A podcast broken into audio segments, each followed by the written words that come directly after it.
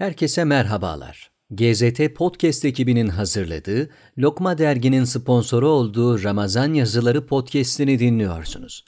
Bugün Hicri takvime göre 12 Ramazan 1441, miladi takvime göre ise 5 Mayıs Salı.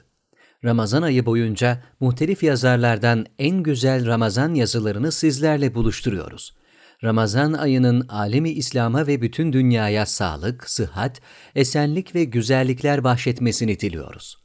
Bugünkü yazımız Faruk Beşer'in 5 Haziran 2016'da Yeni Şafak gazetesinde Ramazan'da bunları tekrar hatırlayalım başlığıyla yayınlanan yazısı. Bakalım ne demiş Faruk Beşer?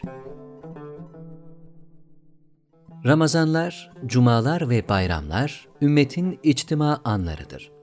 Böyle münasebetlerle ümmet kavimler üstü birlik ve beraberliğini yeniden hatırlar.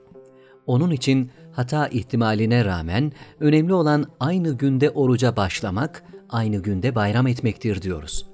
Orucun bütün dinlerde bulunduğunu bize Kur'an-ı Kerim haber veriyor. Bu onun din için vazgeçilmez bir esas olduğunu da gösterir. Orucun asıl amacı takvadır. Takva korunma demektir. Allah'ın emir ve yasaklarına riayet ederek kulun kendisini cehennemden koruması takvadır.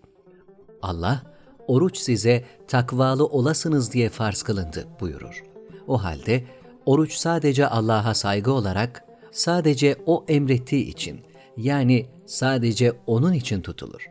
Bununla birlikte biz biliyoruz ki Allah'ın bize emrettiği ibadetlerin dünyaya bakan faydaları da vardır. Ama ibadetler bunlar için yapılmaz. Bunlar adeta yanında bir adet bedava verilen peşin faydalardır. Ama takvalı olasınız, korunasınız ifadesi daha dünyadayken bile bazı kötülüklerden korunmayı da ifade eder. Bu ayda daha çok vermeyi öğrenirsek her şeyden önce nefsimizin cimriliğinden korunmuş oluruz.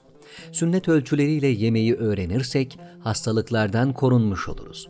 Orucumuzun sevabını yiyip bitirdiğini öğrenirsek gıybetten korunmuş oluruz.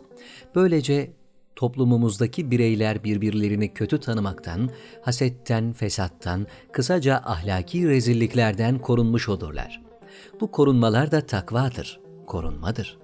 Bu sebeple Ramazan orucu için kulun bir bakıma fabrika ayarlarına geri dönmesidir diyebiliriz. Çünkü sene boyunca yememizde, içmemizde, ibadetlerimizde, kardeşlerimizle olan ilişkilerimizde ana yoldan çıkmış ve ahlakımızı, yani Allah'ın bizi yarattığı ve görmek istediği hali değiştirmiş olabiliriz. Bilinçli bir oruç bizi tekrar olmamız gereken yere getirir. Oruç sayesinde sabır ibadetini tekrar hatırlarız. Oruç zaten başlı başına bir sabırdır. Böyle uzun ve sıcak günlerde oruç tutabilen bir insan sabrın büyüğünü yapmış demektir. Kalanını artık kolay başarır. Sadece biraz bilgiye, biraz kararlılığa, biraz iman takviyesine ihtiyacı vardır, o kadar. Sigarayı bırakmayı da burada söz konusu edebiliriz. Oruç böyle bir musibetten kurtulabilmenin vesilesi kılınabilir. Çünkü kişi sabahtan akşama kadar sigara içmeyebiliyorsa, akşamdan sabaha kadar da içmeyebilir.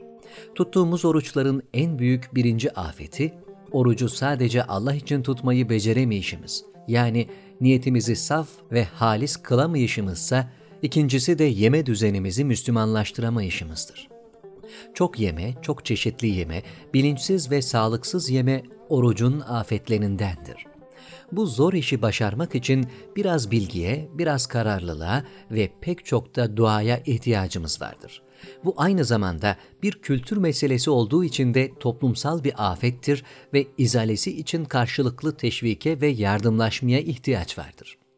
Az yemek yapanlar değil, çok yapanlar kınanmalıdır. Yani moda tabirle bu bozuk trend değişmelidir. Herkesin bildiği ama ne anlama geldiğini çok az düşündüğümüz bir gerçektir ki Allah Ramazan'ın büyüklüğünü anlatırken Ramazan ki onda Kur'an-ı Kerim indirilmiştir buyurur. Demek ki Ramazan büyüklüğünü Kur'an-ı Kerim'den almaktadır.